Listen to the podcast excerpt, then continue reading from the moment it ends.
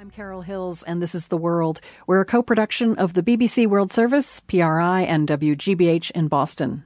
The two year civil war in Yemen is deadly and complex, and one of the latest flashpoints is a port on the Red Sea coast. It's called Hodeidah.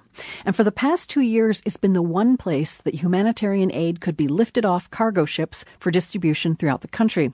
But now, fighters from different factions, plus forces allied with Saudi Arabia, have converged for what's expected to be an all out